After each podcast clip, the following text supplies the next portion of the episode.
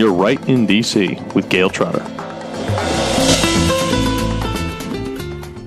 This is Gayle Trotter, host of Right in DC.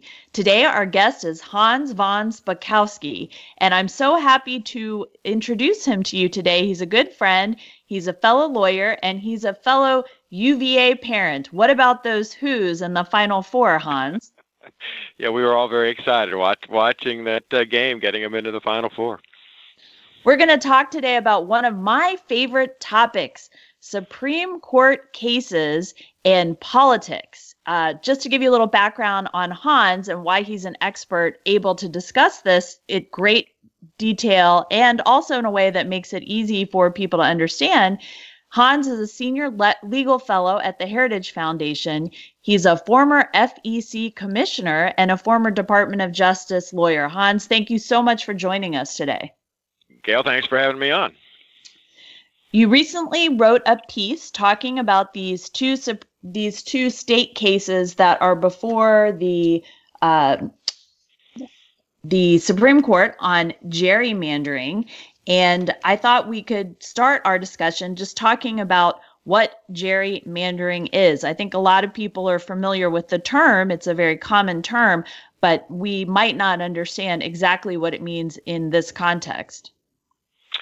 Well, gerrymandering is the term given to the drawing of the boundaries of legislative districts, you know, state legislative districts, con- congressional districts, you know, in a way to give advantage uh, often to one political party or another or for other reasons. And, and it, the name comes from uh, former Massachusetts Governor Elbridge Gerry, who gave his name to a map drawing in 1812 for a state senate district in Massachusetts that looked like a salamander. So they took his last name, Jerry, combined it with Mander, and they come up with the term gerrymander. And people might remember that illustration from their American history textbooks. That is a, a very famous picture from uh, the history of American politics and something that I think calls to mind. So maybe we'll put a link to that picture as well. Uh, describe these two cases that are before the Supreme Court. And, and I think it's interesting, too, we can get into this a little bit, but it's not just one party that is protesting the way that these districts have been drawn up. Is that correct? That, that's that's right. We've got one case of uh, Democrats suing uh, in a case out of North Carolina, and in a case out of Maryland, we have Republicans suing over the way the democratically controlled state legislature drew up the congressional districts there. And isn't that interesting? Because this is certainly where the locus of political power resides, right? In the fact that state legislatures can decide how to allocate the districts. And right. certainly that has been a subject of discussion really from the founding of the country. No, that's true. The state legislatures control the line drawing in most of the states. The only the only relatively recent change is there are a couple of states, uh, California is one, Arizona is another, where they've taken the power actually away from the state legislatures and have placed it in what they call independent redistricting commissions. Although some people sometimes question just how independent uh, those those commissions are. uh, but the thing the the thing about the line drawing for both state seats and congressional seats is that is that uh, first of all, when it comes to state seats, for example, most states have either in their state constitution or in their uh, uh, their state laws, they have provisions saying that um, uh, w- when the lines are being drawn, uh, you're supposed to, for example, try to keep counties and towns together. You know, you're trying to make the uh, the districts as compact as as possible. They have various rules like that on the federal level, the courts have developed basically two claims you can make against uh, redistricting. One, uh, you can claim that it's discriminatory, racially discriminatory under the Voting Rights Act. If race was too much of a consideration when the legislators were drawing the lines. And then the second concept that has been developed by Supreme Court is the one person, one vote theory under the Equal Protection Clause. And under that, what the Supreme Court has said is when you're drawing up districts in a state, their populations have to be as equal as possible. You can't have one congressional district with 100,000 people in it and a second congressional district in the second state with 300,000 people in it because that's going to dilute the vote uh, of individuals. Their vote won't be um, uh, the same value as that of, of others in other districts. So the districts have to be as equal as possible. What these two cases are about is uh, the plaintiffs in these cases are trying to convince the court to recognize a third cause of action um, under the uh, U.S. Constitution, and it's partisan redistricting. They're trying to claim that if state legislators draw up uh, congressional districts that favor one political party, that that is a violation of the Constitution, both the First Amendment and the one person, one vote um, uh, provision in the Equal Protection Clause of the 14th Amendment. And up until now, Gayle, the Supreme Court has refused uh, to do that. Well, does the black letter law of the Constitution speak to this at all? No, no, it doesn't. And in fact, uh, what's what's happening here is the the plaintiffs in these cases are basically trying to convince the court to create uh, a constitutional violation out of, for example, the the Fourteenth Amendment, and that's that's the problem uh, with this whole uh, theory. Uh, look, um, we all complain about gerrymandered districts. You know, we complain yes. about the crazy lines they draw, and we we complain sometimes when the political parties may favor uh, themselves and incumbents, but that doesn't mean you should create a federal right where it doesn't exist in the Constitution to deal with this. The way you deal with it is you you go into state legislatures and you convince them, or d- through the referendum process, to change the rules that govern how districts can be drawn up. But that's not what the plaintiffs in this case are trying to do. They're they're trying to create a new constitutional right where one doesn't exist, and they're actually also trying to convince the court to to say that that the Constitution requires proportional representation. Because in essence, look, here's the essence of their cases. The essence of their cases is that they're saying that if, for example, the Democratic Party um, has a presidential candidate in a particular state who gets, let's say, 60% of the vote, then they ought to be entitled to 60% of the state legislative seats and 60% of the congressional seats in that state. Well, you know, the problem with that is uh, you can look all through the Constitution, the Bill of Rights. It doesn't guarantee the political parties proportional representation. And of course, a, a presidential candidate might um, get, uh, for one party, well, maybe he or she gets 60% of the vote in one election in that state, but in the next election, they may get a different amount or lots of people split their votes. They split their tickets. You know, sometimes they'll vote for uh, a Republican uh, for one office and a Democrat for another. How are you supposed to figure out what the correct proportion is? It, it's it would cause chaos to recognize this as a as a constitutional right, which is why I'm hoping the court listens to all these arguments and then says this is a political thicket that we are not going to get into. And that's what Paul Clement, who is arguing the case, talked about, right? That yes, not only that's exactly right. There's a problem with this in terms of the, these cases themselves, but it will have a larger impact on the court's reputation uh, for not getting involved in these types of political matters and maintaining the independence of the Supreme Court. Is that how how kind of how he put it? Yeah, no, that's exactly how he put it. Um, look, the the court already has complained about the fact that it gets flooded with redistricting cases under both the, the Voting Rights Act and the Equal Protection Clause. Um, if they recognize partisan partisan uh, gerrymandering as a constitutional violation, they will really get flooded with cases. And and Paul Clement, Paul Clement is a former Solicitor General of the United States. I think he had actually I think he holds the record. I think he's he's argued more cases before the Supreme Court than any other single lawyer. That's um, amazing.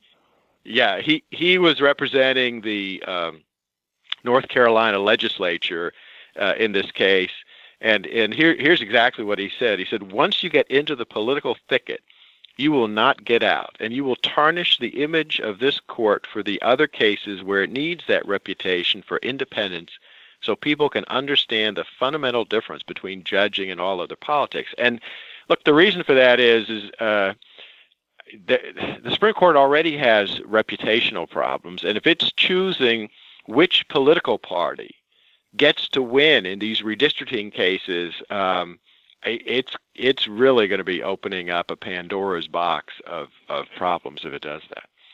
And Hans, this is really a separation of powers issue at the yes. at the foundation, correct?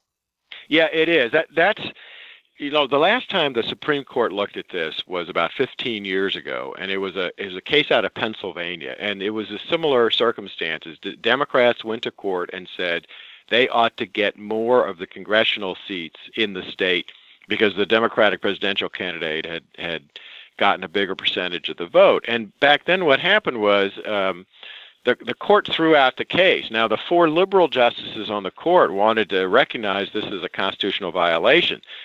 Um, four of the conservative justices, led by uh, Justice Scalia, said, "Look, this is a political question. This is something that the Constitution, line drawing, gives to the legislature. The courts should not be getting into the middle of this. Plus, there aren't any judicially manageable standards for trying to figure out when a violation would occur. Because in essence, they'd be saying, well, you can engage in some politics in line drawing, but if you engage in too much politics, you suddenly violate the Constitution. I, I haven't trademarked this, Gayle, but I call it the Goldilocks principle of redistricting. Yeah. A little, a little politics is uh, okay, but too much politics is not okay. It has to be somewhere in in the middle. the the fifth vote that threw out this Pennsylvania case was uh, Justice Anthony Kennedy. And while he agreed that this particular case ought to be thrown out, he said, well, if somebody can come up with some judicially manageable standards, well, then I might recognize partisan redistricting as a violation of the Constitution. Of course, Justice Kennedy is gone, um, and I'm hopeful that the justices we have on the court now, the the five uh, the five member conservative majority, will realize this is really something they should not be getting into. And when you're talking about particularly that concurring opinion by Justice Kennedy, he talks essentially saying if someone can come up with a manageable standard, I mean, doesn't that belie the entire principle of our judicial system? Is that unelected, life tenured uh, people who are they are appointed, they are nominated, they are confirmed, but should they be coming up with quote man- manageable standards unquote to determine the most important part of self-governance? Who represents yeah. the voters? Yeah no i think you actually put your finger right on it. That that really is a, a problem. Uh, look for all of those uh, for all the complaining we do about gerrymandering um, the the one thing that we can do as members of the public and voters is look if we don't like what state legislators have done in drawing new boundary lines we can try to uh, vote them out of office. But if judges federal judges are the ones drawing up all these lines there's nothing we can do about it. They're not accountable to us. Why? Because under our system as you know federal judges are appointed for life. And so that's why uh, the the the process we have is is a very important one. Even even when legislators engage in gerrymandering that we don't like, well, at least we can do something about it. And look, the other answer to this, as I've said, is um, is change what the rules are governing how how redistricting uh, is is done in your particular state. I, I tell you something interesting, Gayle, if I may. Um, yes that that shows you the danger of judges trying to impose uh, what they think today on what actually happened um, uh, in our history, and that is in the North Carolina case. The the lower court, the federal judges said, "Oh well, partisan redistricting, we think, is a violation of the Fourteenth Amendment, uh, the Equal Protection Clause, and we certainly uh, uh, think that that's correct."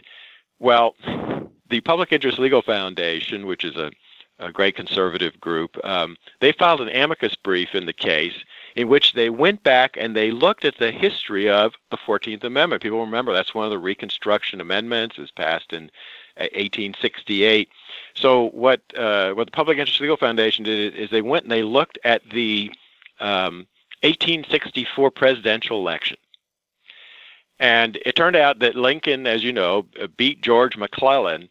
Yes. Uh, but but in many of the states, uh, McClellan got um, uh, in the 40th percentile in his votes. You know, he got 45 percent, 49 percent. He he actually did very well. That's a good so then, showing. Yeah, and so then they took a look at well, what was the congressional representation from all of those states where McClellan did so well? In many of the states, Republicans held every single congressional seat. There wasn't a single Democrat uh, member of Congress. Which what that means is is that, is that the the the members of Congress who wrote, sponsored, and voted for the 14th Amendment uh, came from some of the most gerrymandered districts in our history. They, they make today's gerrymanders look mild by comparison. There is no way that those legislators would have thought that they were passing uh, an amendment, the 14th Amendment, that would would uh, cause the kind of gerrymandering that they engaged in to get their seats. That they would say that that violated the 14th Amendment.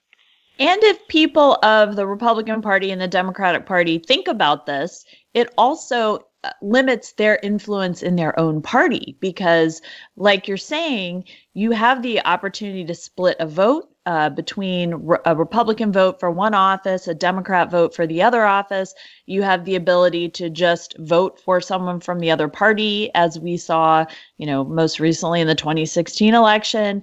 Uh, people cross party lines. This is not the Soviet Union where everyone belongs to the Communist Party and you have to vote in lockstep if if they even actually took the votes. But um, certainly, I think the parties themselves don't realize or the parties do but the the individual republicans and individual democratic voters they don't understand that if they advance this type of thinking that they're actually undercutting their power in their own party.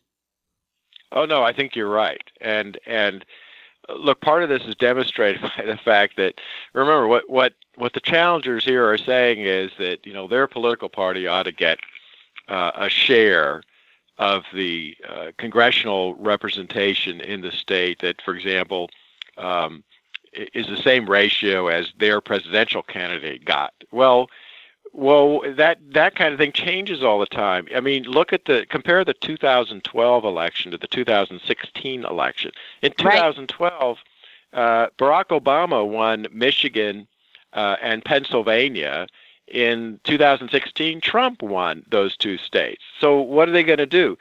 Uh, change out the congressional seat ratio between the Republican and Democratic Party from election to election? I mean, it, it there's just it, what they're trying to this theory they're trying to push is just not practical either. Well, and I think that's a great uh, finer distinction on this as well because the presidential elections occur every four years. The House seats are up every two years. So when this happens, are you going to kick people out? Are you going to, I mean, by the time you get the data and you like rearrange everything, it seems like it's never going to, it's never really going to affect, reflect what people in, you know, nine black robed justices in Washington, D.C. think should be correct. So maybe the reason there is no manageable standard, even apart from the fact that it's a bad idea, is because there there cannot be a manageable standard. Oh no, I think that's exactly right. But by the way, in uh, in a prior case that made it to the Supreme Court um, last year, it was a case out of Wisconsin making the same kind of claims. Um, they're a bunch of, of law professors. They came up with what they said was, oh yeah, here's here's the standard. We have this thing called the efficiency test. and their test basically, what they said was, um, every vote in a district that's more than the candidate needed to win is a wasted vote, and therefore the district should be redrawn. So, in other words, if if somebody got 55% of the vote in a congressional district and won, according to these law professors, five that five percent that they got over 50% plus one, that those were wasted votes. and that district ought to be redrawn so those voters are put elsewhere. It, it was, I, I think, uh, uh, again, a crazy theory, but heck, you, they they convinced a lower court to to agree with it. I think that sp- sounds suspiciously like an algorithm, which we're seeing in a lot of Twitter, yeah. Facebook discussions and controversies now. Why anyone would think that that was a good idea, I just can't even imagine. No, it, in fact, it was an algorithm, and uh, I I agree with you. It's just a, a very bad idea. So you have been a long time court watcher, particularly in this area, based on your expertise. What do you see in the tea leaves? You know, I, Judge Kavanaugh was pretty quiet during the uh, oral arguments in these cases. Um, I think what's going to happen is I think we're I think we actually, and I'm hopeful we will get a five member solid majority that says uh, partisan redistricting is not a violation of the Constitution, and I I'm hoping we will get a decision finally that will end all these cases uh, that keep getting filed across the country pushing pushing this idea. And and I think you know part of it is just a proper interpretation of the Constitution and the 14th Amendment. But I think that the justices will be pushed in that direction because of the fact that, as I've said, that they know that if they recognize this as a possible cause of action, they will be flooded, and the federal courts all over the country will be flooded with uh, new lawsuits claiming that not just congressional line drawing, but state legislative line drawing, county commission seats, city council seats uh, have been done in a partisan manner, and and the courts will will it'll be like uh, we'll need a Noah's Ark to ride out the litigation, the redistricting litigation that will be filed all over the country. And that's because I think, well, actually, I didn't even know this. It is part of the Supreme Court's mandatory jurisdiction, meaning they are required to consider these cases. Is that is that how you would explain it? yes, yes, uh, it is, particularly under the Voting Rights Act. So, uh, boy, they they think they see a lot of redistricting cases now. Just just wait and see what happens if they recognize this as a as a valid cause of action. I think it's also really important to underscore that if the court decides in the way that you predict that it will, five at least five, uh, to not try to strike down politics in uh, this type of district drawing, the Republican Party will lose and the Democratic Party will lose because they each have a case contesting this. And that seems like the the complete example of independence. Oh yeah, no, no. Again, I think I think you've you've put your thumb right on that that point. It's a very important point. Oh, oh, by the way, something else I I wanted to mention because I thought it was kind of kind of funny is um, you know part of the arguments that have been made by the challengers is that uh, the founding fathers uh, when they drew the Constitution intended to prevent partisan gerrymandering, and that's why the court should get into it. Um, and uh, Paul Clement reminded them that in fact uh, the the the framing generation, the, the folks who framed the Constitution, they understood partisan gerrymandering. In fact, uh, James Madison was the intended target of a partisan gerrymander in uh, Virginia by Patrick Henry. You know, one of the most famous uh, uh, famous heroes of the Revolution. He complained about it bitterly, and so did George Washington. But neither of them um, thought about uh, even thought about going to federal court to claim that this uh, couldn't be done under under the Constitution. I think that's a great point because you can be upset about a decision or circumstances and yet not make a federal case out of it. No, that's exactly right. And in fact, I think part of what is going on here, uh, even though the challengers don't want to admit it, is the, the actions they're engaging in are anti-democratic. Because right. what they're saying is, look, we we're the we were the political losers in the political arena. Uh, we can't convince the state legislature to make the changes we want. So we want to go to the courts and get the courts to to do it. And that goes against the very democratic process we have in the in the republic that was set up under the Constitution. How do you think the current political climate influences the evaluation of this case? And by that, I mean all of the um, uh, disparagement that has been heaped on the current administration, the grid, what they call gridlock in Congress, although that's part of why we have our system designed this way is to, to promote gridlock in a sense. Uh, do you think that that will play into the Supreme Court's decision at all? Which, you know, you and I, with our similar judicial philosophies, don't think that that should, obviously, but do you think it will?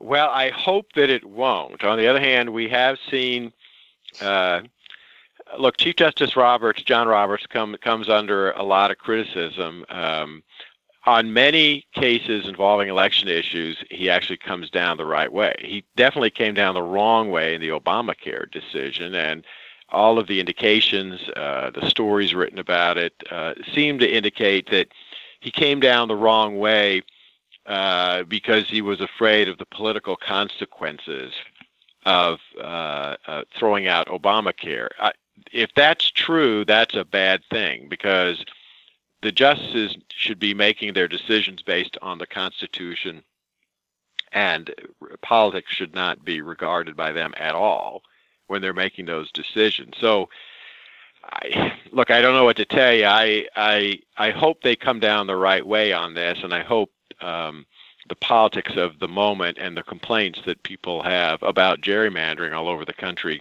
I, I hope that doesn't influence them, influences them to go the wrong way. Are there any other cases that you're watching this term?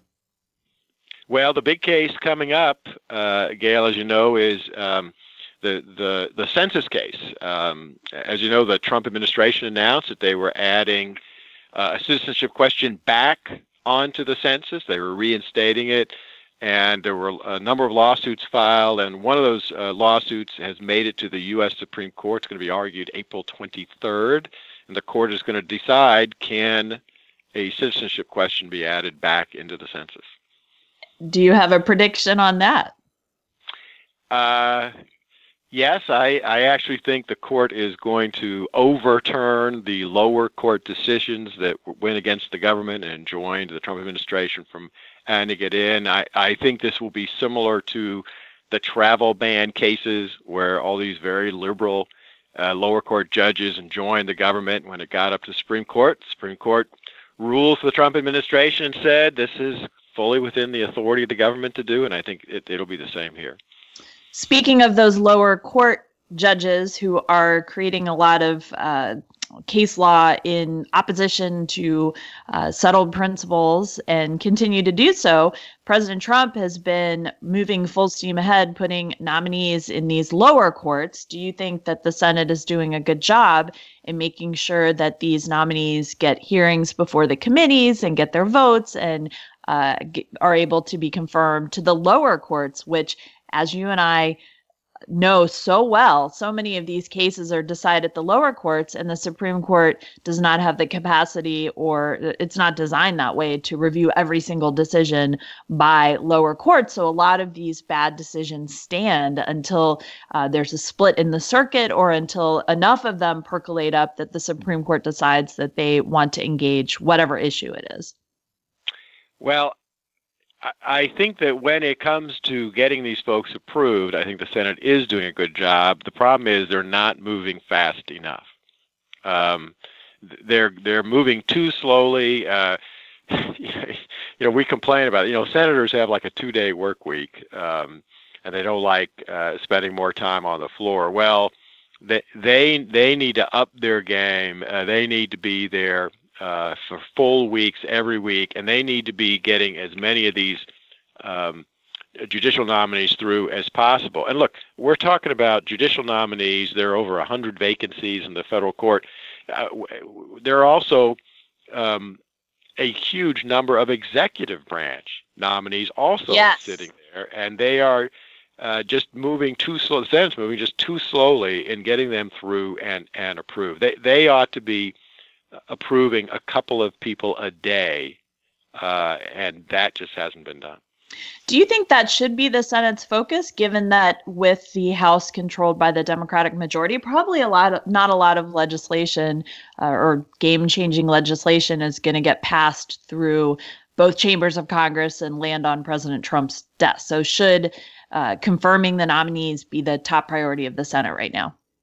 Yes, the the top. That's exactly right. Uh, they can't get anything good uh, out of Congress because of the House. So the Senate has the sole job of confirming people. So that that that should be their number one top priority. Their second priority ought to be uh, killing and stopping any of the bad bills coming out of the House. Absolutely. Well, thank you so much, Hans, for joining us. If people want to follow you on Twitter, what is your handle? Uh, H. von Spakovsky, and uh, they can uh, also see my stuff at heritage.org, heritage.org. We really appreciate you joining us to talk about this, Hans. Sure, Gayle, anytime. This is Gayle Trotter. You can like me on Facebook. You can follow me on Twitter. You can follow me on Instagram. Please subscribe to my YouTube channel. You can scra- subscribe to this podcast right in DC on iTunes, and you can leave a review. Most importantly, you can support this podcast on Patreon. We have great t shirts as gifts for patrons, courtesy of Hard Hits Custom Apparel. We would like to thank Trio Caliente, a local DC group, for the music on the podcast. This is Right in DC. You're right in DC with Gayle Trotter.